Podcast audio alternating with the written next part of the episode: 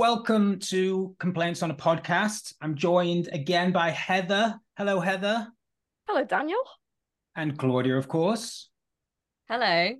I'm gonna we're gonna do a little bit of banter like they do on Novara. So Heather, how was your day? Oh my goodness, I wasn't ready for that question. It You've was. got, it you've was got, to, great. it's got to be quick. This is how was your day? Yeah. Heather? It was. It was great. Thank Okay, you. great. actually Claudia, how was your done. day? Heather? That's enough. Claudia, how was your day?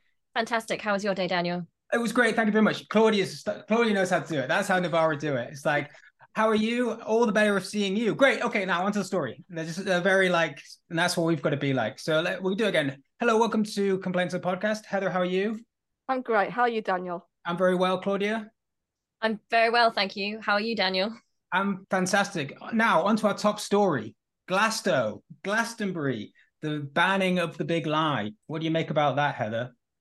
So it's interesting. We you've you've brought Novara in, so so I think there's very interesting things going on with Novara, which is obviously one of our things is to slag off our competitor, our biggest yeah, yeah. competitor, I right? mean, I don't know about competitor. We're we're obviously much bigger channel than Novara. I feel sometimes like we're kind of, you know, sort of kicking this this small fish, you know. But Novara, yeah, Novara uh, get worse and worse. I, you know, I still like Novara and I still watch them from time to time. They're on every night of the week now, so I, it's Right. impossible. I don't think anyone watches it as much as they used to, but.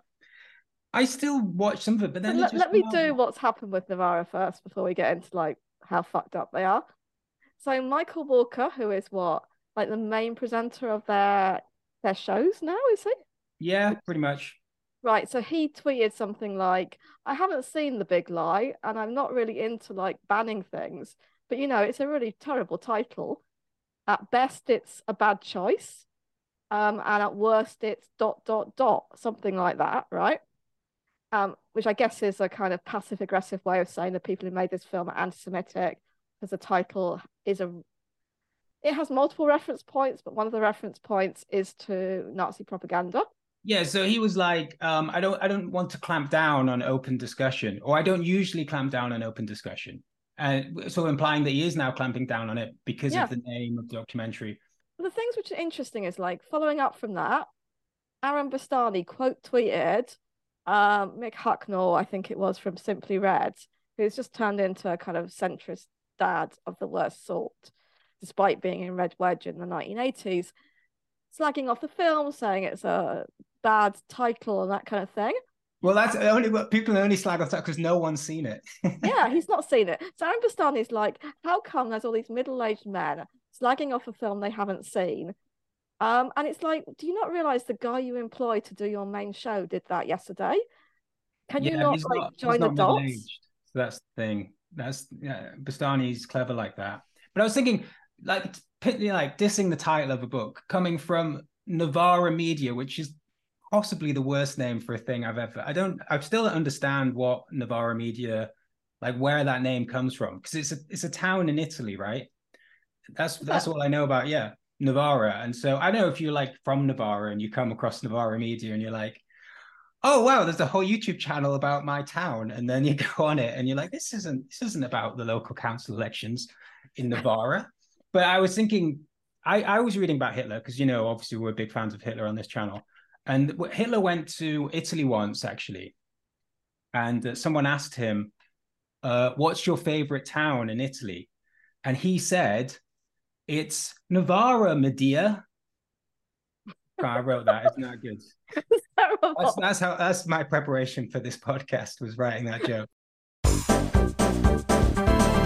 So today we're not we're not going to talk about Glastonbury the whole time. We're going to talk about the really important things that are happening in the world, which are not, as you might think, nukes in Belarus or the Bank of England creating a recession to fight inflation. No, the important things are, of course, uh, what sign you have on your toilet.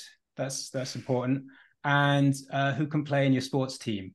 Uh, so uh, let's get into it. Today we're gonna we're gonna solve the trans issue, trans issues, multiple issues that people have with trans people. We're gonna solve them all in this handy guide, uh, starting by looking at an article from Spiked,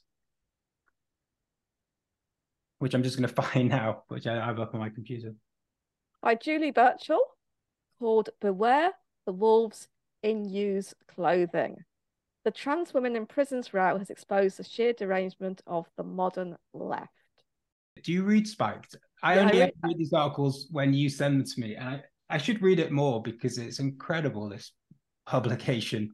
I don't I don't read Spiked actually, but the one which I do read regularly now is the Jewish Chronicle for my sins to try and keep up because I think there is a value in looking at these right wing publications, what they focus on and how. Uh, yeah, because this this article is, is incredible, right? Um, so it starts off: trust the Italians to know what a woman is. The land where the twin peaks of femininity are the mama and the sex bomb has a separate jail exclusively for trans women. Could this be the answer to the gender bending get into jail free cards that are currently causing a kerfuffle here in Britain? I like the, the whole thing of it, like the language in this, like calling it a kerfuffle. It's all kind of like tongue in cheek, but then just like really, really, really seriously wants basically trans people to all be killed. It's kind of like mad. Yeah. Oh, let's start. Let's just point out that she starts with the classic binary um, of the Madonna and the whore, Yeah. which is a nice way for her to start an article which is allegedly feminist. Yeah. So she goes on. Uh, converted from a former women's prison in 2010, this jailhouse rocks. Not only is it near Florence, handy for those art appreciating days out, but it also has a library, recreation centre, football pitch, and agricultural land, which produces olive oil and wine. Inmates have their own rooms for those private little feminine toilet moments, such as rinsing one's scrotum, and are given personal development plans, according to the Herald. I don't know if these are about hair, makeup, and wardrobe, which trans women seem to believe are all you need to change sex, or something more profound. But anyway, it sounds about as boutique as a penitentiary can be. I bet they've even got a couple of those big seashells on the reception desk. I, I have to mention, I have to mention the elephant in the room here. Right. For those private little feminine toilet moments, such as rinsing one's scrotum, right? There's this whole vibe to this woman's worldview and people like her, where they act like women are these pure, clean beings, and we would never do anything gross. We don't sweat. We don't have to wash ourselves. Like it drives me mad. Like it's so sexist in itself like that notion that we're just like these naturally like clean and wonderful people like do you feel that heather like it just makes me feel weird Yeah, so I think there's a fixation fixation on biology that we've got on bodies, which is definitely there. But also, you're absolutely. I think part of the problem is like the way in which a lot of men relate to straight men relate to women is through this idealized idea mm-hmm. of, of women's bodies, as if we kind of they're not real, they don't sweat, they don't, you know, we don't go to the toilet even. It's it's it's so fucked up. There's a poem from centuries ago which does this, where this guy is like idealizing this woman and suddenly realizes that she has all these kind of bits of her body which are just like, you know, not in his imagination. And he gets totally shocked and totally disillusioned. And it's a it's a terrible thing because it means you can't have you can't have good relationships between men and women if there's that idealization happens. Burchill goes on. In the current trans debate, both sides see their humanity and dignity disrespected by either of the options on offer. Make people with penises use male facilities, even if they answer to Penelope. Allow female facilities to be swamped in male genitalia. Yet, whenever a third way is suggested, like the Italian prison solution, it's notable that the trans activists get very cross indeed. This is telling. If they really fear male violence in public conveniences or other sex segregated spaces as much as they claim, a third option would be perfectly acceptable to them. But if their desire is to gain access to women's private spaces, then they will hold out for that option. I like that the dual meaning there of private spaces is good. Well, I think just briefly again, the fixation on biology is parrot, but the thing which this adds in is basically saying that the only motive that you can have it's not interested in trans men. There's always a fixation on trans women, right? Mm-hmm. Mhm. The only motive you can have for being a trans woman is to get access to women's spaces. It can't, and, and for dodgy motives, you can't want them just because you you are a woman and therefore you should be in them. that is completely written out of possibility. Yeah, I mean, Heather, I feel like we we've we've spoken about this before, but also the, the crazy thing is that like in in a women's toilets, you go in a cubicle. You're in a private cubicle. You're not, you know, you're not looking at other people's genitalia. That's not something that happens. I think there's this weird mythology surrounding what goes on in a in a woman's Yeah. toilet, which is just not true. It's it's I'm sure it's the same as the men's. You just go in and Yeah. go to the toilet.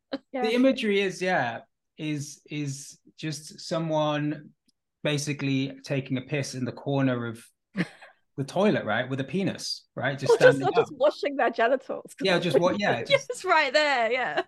in the sink. Like I would Yeah. be just as disturbed should someone with a vagina do that in front of me in a public toilet. yeah yeah it's, but i take offense it's basically about people with penises just can't go to the toilet they're just like they just have issues they just, as soon as they get in there they just like strip off just start pissing all over the place and you know that some people like that but you know most people aren't. And and that's a problem we need to solve together. I mean this is the thing i think it's the same thing with all the stuff like the stuff about prisons. Like th- this is something you know I, I think about often with with me too. When me too sort of came about what clocked in my mind was like basically my whole life there'd been a joke that about casting couches and it was kind of funny right? Oh yeah i wonder what she had to do for that job. And it's like yeah oh yeah that's kind of funny in this abstract way. But then hearing someone's personal story about actually being confronted with that situation it's like oh fucking hell. And it's the same thing with prisons. It's like well you know the prisons well it sounds pretty good but it'll probably get raped in the toilet whatever. Like like rape is part of the punishment basically in a male prison. It's like accepted. Like i don't know how widespread it is but it's it's certainly seen as being basically a given right and it certainly does really happen good- There's a really Right. good video by Pop Culture Detective where he looks at the way in which the rape of men in prison is used as a as a gag in in television.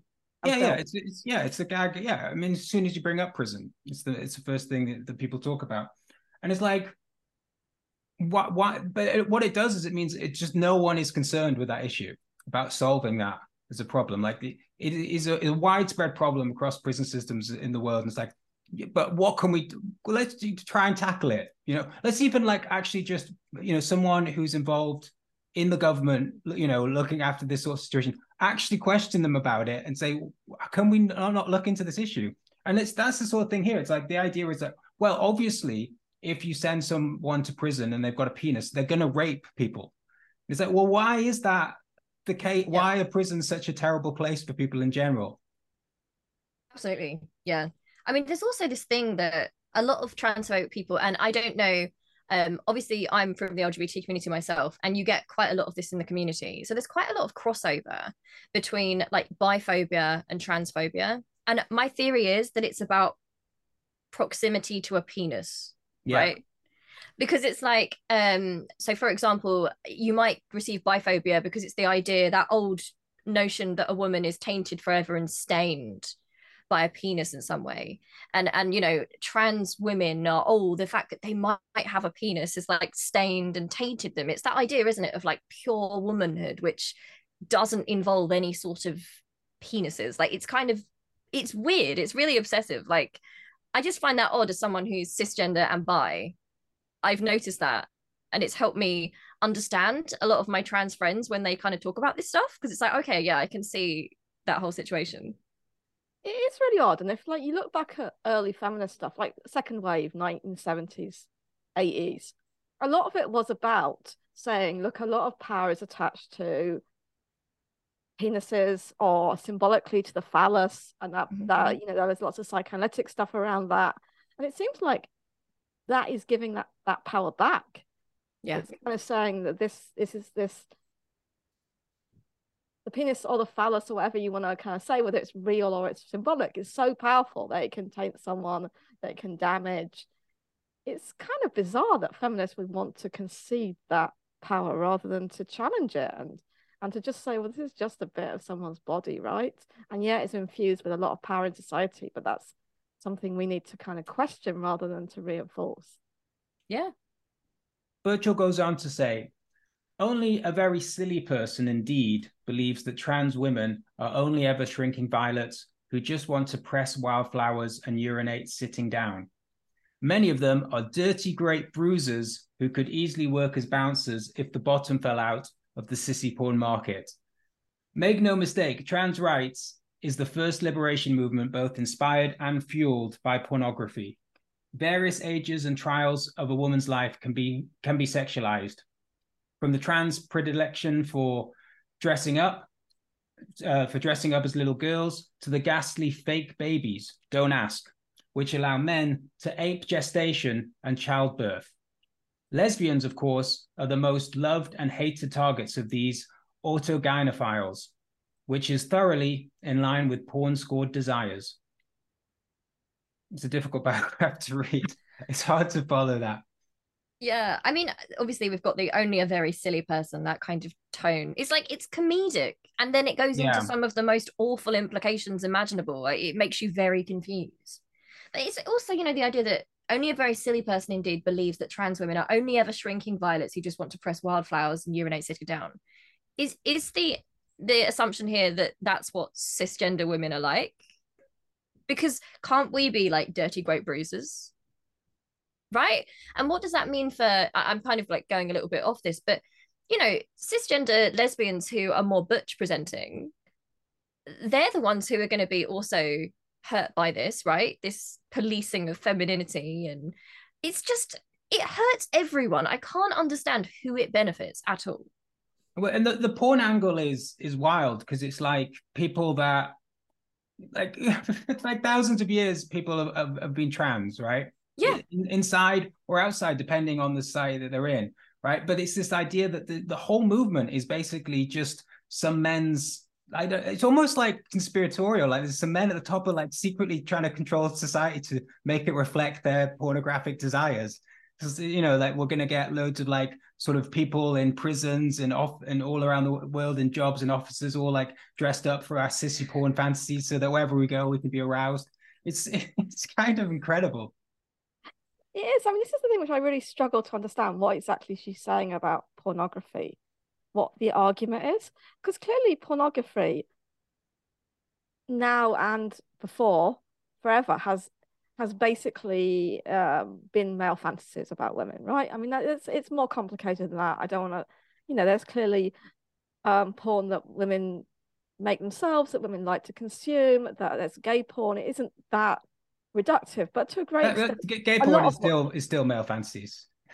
yeah, but not about women in quite the same way. But a lot of a lot of male porn is is just male fantasies about women, which are very damaging and very constraining and very, you know, but in some ways I think trans identities disrupt male fantasies They do. about sex. In some ways, this is a movement which is against those kind of horrific things that we see embedded in a lot of pornography. And I, that's one of the reasons why I think, as feminists, it's this is a good thing that the ideas about gender and sexuality are becoming way more complicated. We should really, on purely selfish grounds, this is a good thing. I think, as as feminists who've always wanted gender to be unstable and not to determine what happens in our lives. I think that's a good way of framing it. You should write an article about that, about how it's it's all to the benefit of you, because that's that's what these sort of people respond to. It's got to be about where are my rights, what are my benefits from this situation. Yeah, if you frame it like Yeah. that, Your yeah, point, other other benefit, you don't have to queue for the toilet anymore. Yeah. That that's a worry that I'm that I am a bit concerned about with trans rights, which is that I'll no longer no longer be like the the easy access toilet for men, you know, at festivals and stuff, and we'll all have to join the the terrible line. So yeah, um, if I don't know how we can get around that. I mean, maybe also- just have more toilets. Yes. What would have happened if men were queuing ages ago was we would add more toilets. Because women that's were probably queuing, true, yeah. was not seen as important. We were just told to queue. But also, like with the with the toilet thing, something just came into my head as well. Like, if you're like out with your dad, so when I was a little girl, my mum and dad are separated. If I was out with my dad, the sort of stress and danger that it kind of puts you in as well. That I couldn't be taken into the men's with him. He couldn't come into the women's with me. It was having to find a woman who looked safe to say, "Would you, you know, help my daughter and make there sure might be a trans right. woman. They're the, But the that's it, like, most dangerous people. right, that's it. Handed me straight into their clutches. Like it just, it doesn't make any sense. Like it doesn't make people safer at all. Yeah. And I know we've talked about, I mean, the toilet thing is just wild. I mean, so many places, particularly sort of smaller, you know, independent places that you want to keep going, they, they only have one toilet. it's Yeah, just like, yeah. It's I only have very one toilet you in know, my home, to be honest. And I let I let men use it as well. Oh yeah, I think I think I wanna I wanna get it to when um what's his face? Um who's the guy that was burning pride flags the other day? Oh, Laurence Fox. Yeah, yeah. When he when he starts installing two toilets in his house. Did you did you see the thing about I, I can't remember anyone's name. Who's the guy? I mean, who's the guy from the one show? Which one? Um, the main Adrian, guy, Adrian, Adrian Chiles. Adrian Chiles. Yeah, he wrote an article about the fact that he has a urinal in his house, like installed in. So he's got a toilet, and then next to it he's got a urinal. Uh, and then Will Self. There's an article that you should definitely read by Will Self, which is all about uh, Adrian Chiles's penis, based on that article. It's it's it's really good. Some someone someone else wrote an article. The way I got it, and someone like wrote an article in the Independent or something, saying this career-ending article by Will Self. I was like, no, it's brilliant. It's absolutely brilliant. Uh, anyway, let's not get too distracted. There's uh, But we'll put links to all these amazing articles in the description below this video. yeah, it- it's actually far more interesting than this fucking this argument. The whole thing with this argument, right, is like giving it traction the way that say Keir Starmer and, and you know the Labour leadership are now is is you're just you're losing the battle by by taking this stuff seriously at all, right? Because if you if you're contesting like people's basically allowed to exist in spaces, then you're already you've already lost the argument. It, sh- it shouldn't be like I was thinking about this. Well, let's let's flip it, right? I was talking about like my male fantasies about Julie Burchill, you know, having a job in a workspace with me. I'm like, that's you know, that's my male fantasy about like having women in the workspace. Maybe she gets like stuck in the photocopier, like bent over, and then you know I can like, but it's like basically maybe women shouldn't be allowed to have jobs. It's too you know it's too tempting, right? I think maybe women should just stay at home. But And let, let's discuss that.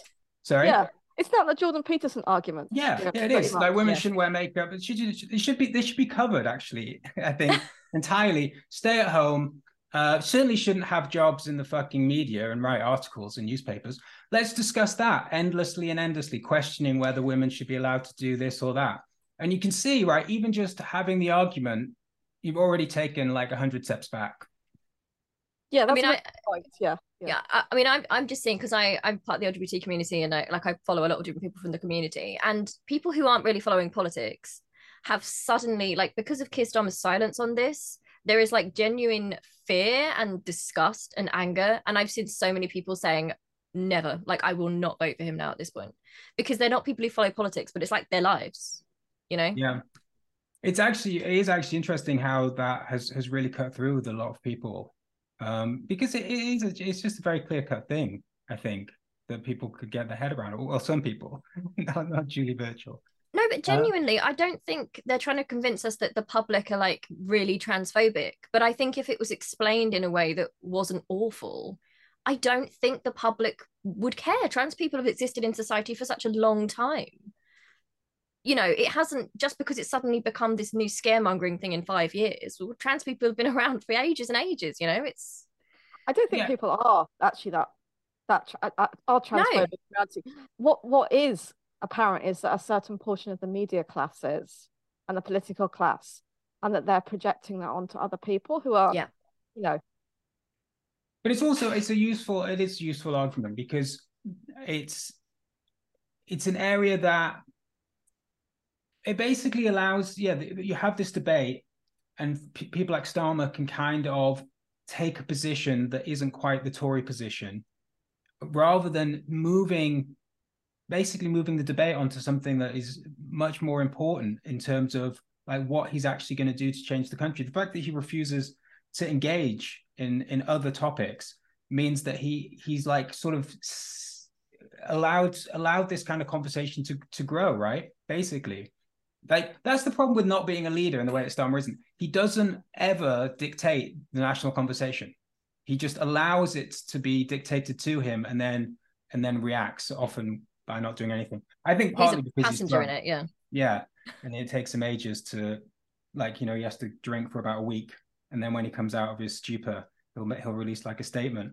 But yeah, it, it's it's totally counterproductive, and and then the things are always being smart because like he's he you know that that he he won't let the Tories attack him on this stuff. Tories wouldn't be able to attack him on this stuff if he was leading the debate by moving into uh, into areas that the, the Tories don't want to talk about. They're uncomfortable for them.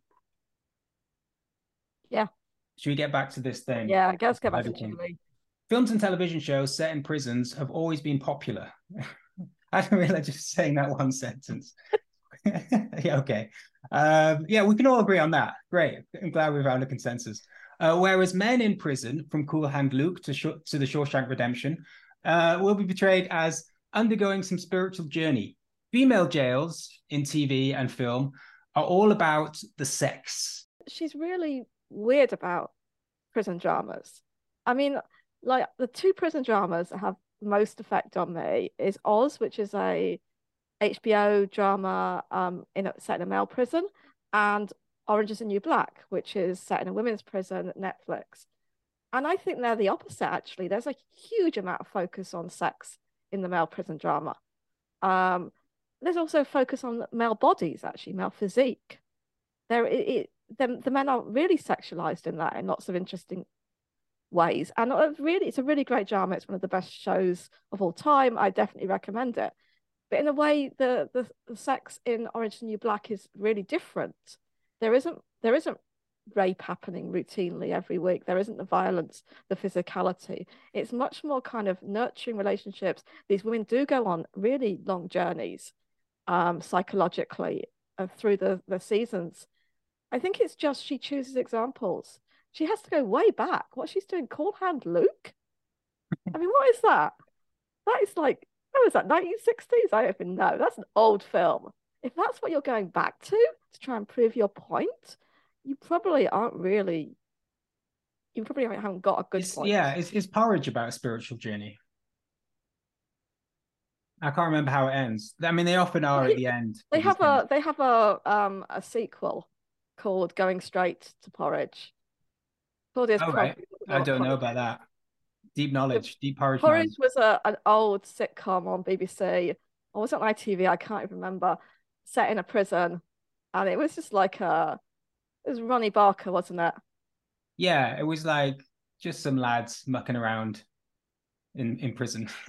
Yeah, there was no sex, sex in that, and it, was a very kind of family friendly sitcom from when I was growing up. I guess yeah, it's kind of a weird. You wouldn't see that now. Family friendly prison sitcom. All right, so we're not going to read all of this article. I think we basically get the idea of it. But um, I mean, there's lots of great languages there. Obviously, we'll put a link to it, and you can you can read through all the rest of the. Uh, there's, there's some stuff about nappies that might might pique your interest. Uh, Heather, have you got anything else to say about this uh, this article? Um, just that she links it obviously to culture wars and social class. She describes like Labour Party women who who support trans women as having luxury beliefs that help their party to lose the red wall, which is a horrible construction of the red wall, as if these are people who, you know, as if there are no trans women and, and trans men in the red wall, as if there's no different identities, as if it's it's a very kind of weird construction of the white working class, which is often in Julie Burchill's work. And we need the public intellectual voice of David Baddiel to remind us of this. Yeah, it's a good good segue. Uh, yeah, so uh, we can't end the podcast without talking about David Deal a bit, and he's uh, he's back. He's back again. He's transformed once more. He's talking about Madonna. He's a bit like Madonna. He, he goes through various stages. Sometimes that includes being a black man. But anyway, let's have a look at his uh, latest article. David Baddiel, I am not ashamed to be a heterosexual male. In the New Statesman, the comedian on becoming a public intellectual and wanting to be more than the voice for Britain's Jews. Like he's he's already the voice of British Jews. He's done that, you know. But now he's going to be, you know, that's that's not even an ambition for him anymore. Totally got that in the bag. Now he's going to move on to something even greater, public intellectual. Uh, I was going to say, um, Heather, we we need to get our own, we need to get our own public intellectual. So I was thinking maybe we could make you into public intellectual somehow. It seems seems fairly easy, judging by this article. I uh, just need to take a picture. So a, the picture on the um, on the article is uh, David Baddiel in a forest somewhere, sort of just looking up at the horizon. You know, got high high minded thoughts, high ideals, way above. He's looking into the clouds. He's a dreamer. He's he's seeing the big picture. He's he's above the the fray of uh, of our everyday thinking, and he's he's got some great vision, uh, which uh, I'm sure he's he's going to share share with us at some point, although not in this article. Yeah, I, I obviously I'll go to a forest sometime and get a photo. Yeah, yeah, I yeah. well, like, I can add to my or try to aspire to be a public intellectual. Yeah, I think we should go and uh, just whatever sort of picture David Baddiel gets, we should go and get a picture of you doing the same thing, and just make a whole collage. We should make an art show. I think we should get a pondering picture of you at the top of Rochester Castle, staring out in thought. Yeah. Yeah, yeah, yeah. We'll yeah, we'll do it in Rochester. Um, we're, Yeah. we're all going to Rochester, by the way. Uh, and uh, we've now got a reason to do it, which is great. Make It's a Heather pod- Mendick. Yeah, we're gonna make Heather Podcast Mendick- outing. Yeah. Yeah. Heather Mendick, intellectual, public intellectual. Uh, the other thing you got to do is write a book. I mean, David. Oh well, you, I know you've already written books, but Yeah. you got to write a book with you on the cover. It's basically a book about yourself Okay. uh, called "Jews Don't Count," which is what. Uh, yeah, I was thinking talking about titles. "Jews Don't Count." That sounds like something Hitler would say. But we were saying, what would your book be called? And we were saying, "My Struggle." Right? That would be. The be- uh, but, but it would be a good title for Heather's book. She has had a sort of struggled with the Labour Party for a long time, Yeah. and and then we thought that would be quite funny, and then we thought, actually, no, it would be a really good title for the book. It would actually work. Yeah. So, like, so we were saying, weren't we? We were talking yesterday, Claudia, and we were saying that the only way to deal with this is to double down. So, yes, I am going to call my book the same title as Hitler called his book. Let's give no quarter to these people. I mean, that, you- it, make, it, it makes a lot of sense. But I'm do you remember. Heather when you used the word struggle in a tweet once, and Yeah. that that quite literally did happen? The accusations that you were deliberately using the word, the single word struggle, Yeah. uh, as some sort Did, of wait, Nazi. did you say struggle or my struggle? I think I probably said my struggle in a sentence without even thinking about it. Yeah. Yeah. It became a whole thing on Twitter. Yeah. Yeah, you you came in to defend me. You were searching Hitler's speeches for things that these other people are saying, which was Yeah. Yeah. bizarre. I mean, that's a great title. My struggle with the phrase "my struggle." Very meta. Um. Anyway, should we talk about this David Baddiel thing? I don't have much to say about it. He's a, he's a public intellectual now, apparently. So it says, um, Bas- uh, Baddiel is positioning himself as a public intellectual for modern Britain. He was recently named as a visiting professor at Oxford. It's it's incredible. I don't know what he's visiting on. Presumably racism. He's an expert on racism now. Yeah, but no, he's moving beyond that now. Oh yeah. Trans rights. Atheism.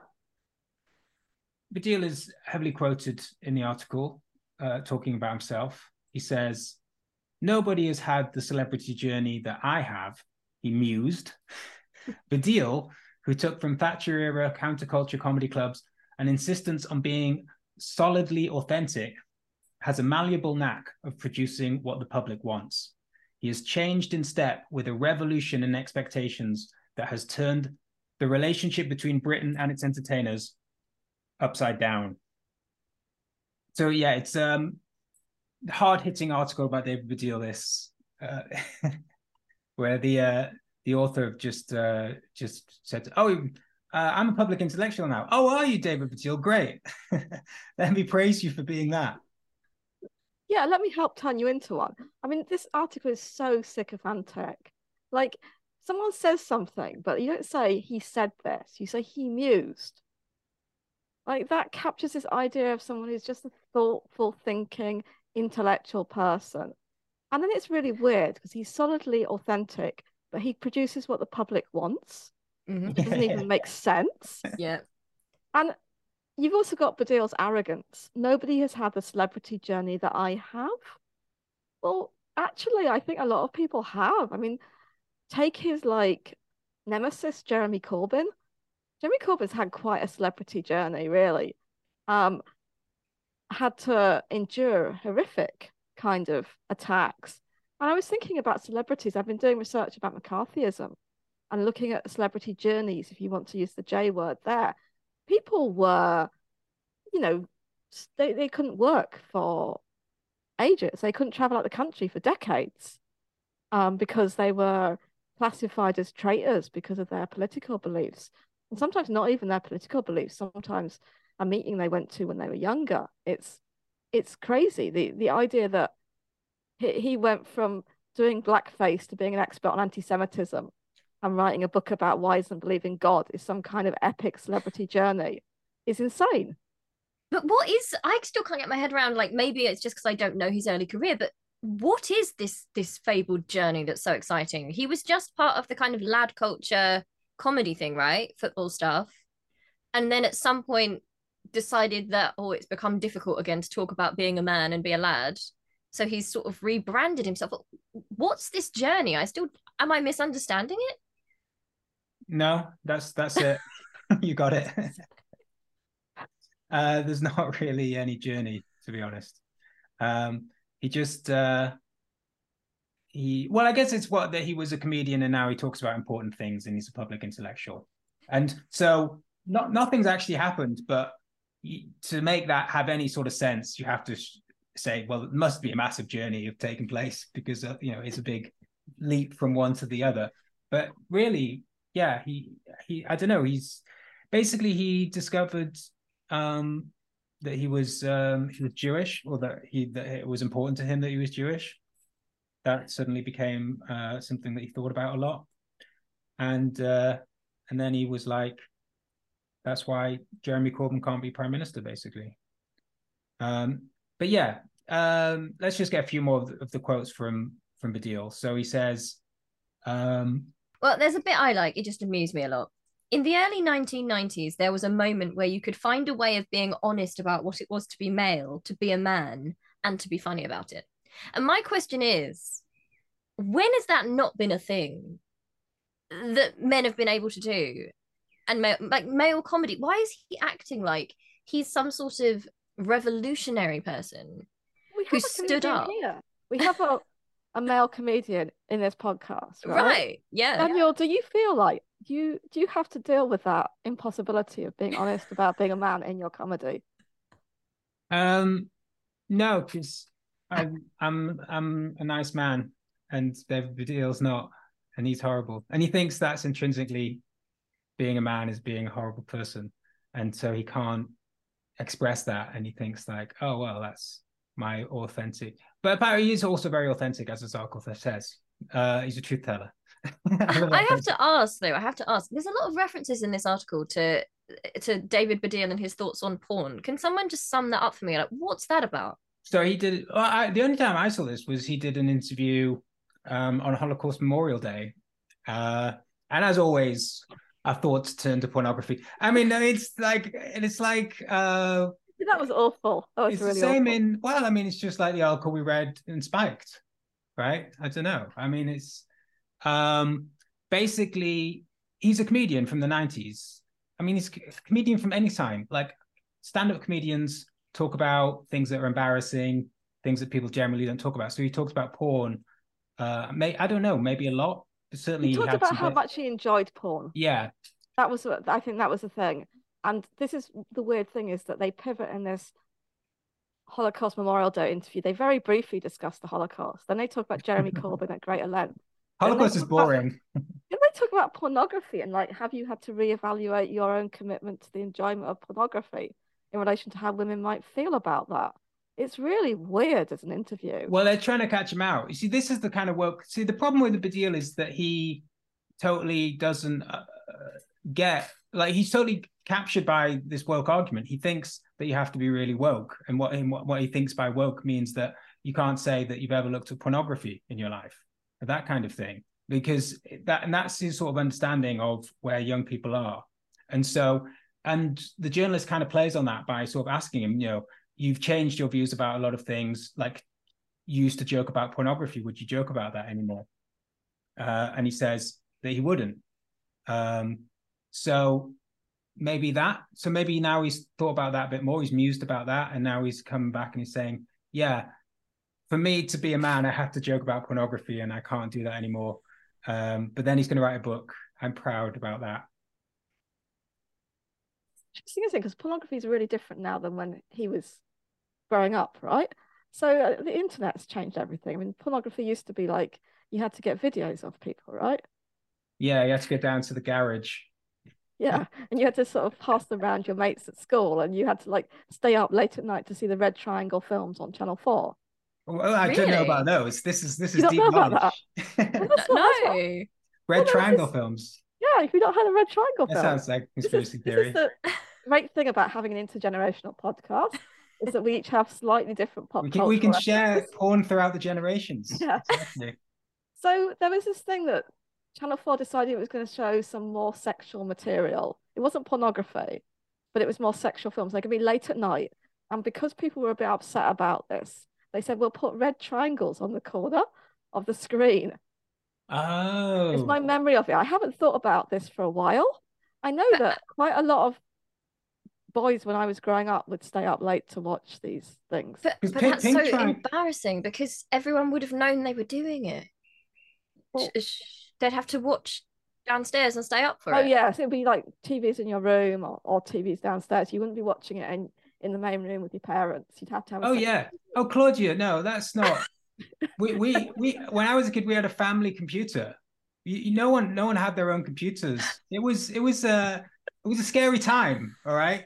That's so Before- this is frightening. before computers, yeah. pretty much. We're Yeah. talking about just TV Yeah, sets. people didn't have like TVs and uh, computers in their rooms in like the nineties and the noughties. No. Uh, but the pink triangle is like a, a sign like for a sort of homosexuality. So did they they could have like Well, the the pink pink triangle, we're getting, we're getting the pink triangle now. films. That pink triangle is what the gay people had to wear in the concentration camps, wasn't Yeah. it? I, Yeah. think, I think your obsession with Nazis. Yeah, so we could have the the, the red triangle and the pink triangle. Um was Red Shoe Diaries, that was what was on when I was a kid. oh, what was that? David Duchovny. Oh, David Duchovny has an interesting Yeah, um, so this was like Paul. I think it was Yeah. just, before X Files. So I don't know. I guess he was quite struggling actor, but he did this kind of weird, um, it's kind of uh, sort of film noir, kind of Raymond Chandler type thing, but with with with like tits in it occasionally. And so, you know, every every fourteen year old boy was like, "There's a show that's got tits in it." Channel Five. I mean, there's a really interesting episode of the X Files where I think you've got like David Duchovny watching porn as a reference point. There's obviously you watching something the Red Shoe Diaries? That would be great. yeah, yeah. Scully, it's got tits in it. The truth is out. All right, okay. Let's let's end this podcast. Let's do the final paragraph. It's my favorite paragraph. Oh, okay. Baddiel might well have begun to come full circle. I will complexify who I am, Baddiel says. We contain multitudes, and I am trying to be true to who I am. He is considering writing a book called The Male Gaze. I am not ashamed to like football. I am not ashamed to like pop music. I am not ashamed to be a heterosexual male. But you're right. He does leave out. I'm not ashamed to love porn. Um. So he It's obviously, implied. That's what a heterosexual male is. yeah. But it, yeah, this paragraph, it's all the pretentiousness. I mean, who the fuck says I will complexify who I am? In is complexify even a verb? And also, it's meaningless. Like we all become, up... we're all complicated. We all No, Um, deal isn't. That's why he's got to complexify. we He's contain desperately trying to complexify. Daniel, do you think it sounds like a Ken a Kendall Roy quote? Um, yeah, yeah, yeah, exactly. Yeah, I mean that, that there's a man for you. You want to talk about men? Um, complexify is a verb, actually, Heather. So you've got a long way to go with your public intellectual. I'm afraid. Gonna have to put you on some on some courses. Yeah.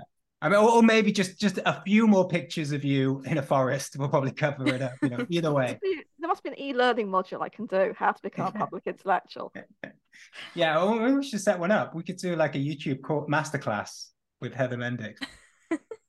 All right, um, guys, too hot. Let's um, Yeah. let's finish there. Too hot. Thank you so much for listening. Thank you for sharing. Thank you for liking. Thank you for commenting. Thank you for subscribing. Thank you if you sign up to the Patreon. Um, and we'll see you next time. Yeah, thanks, guys. Bye. Bye.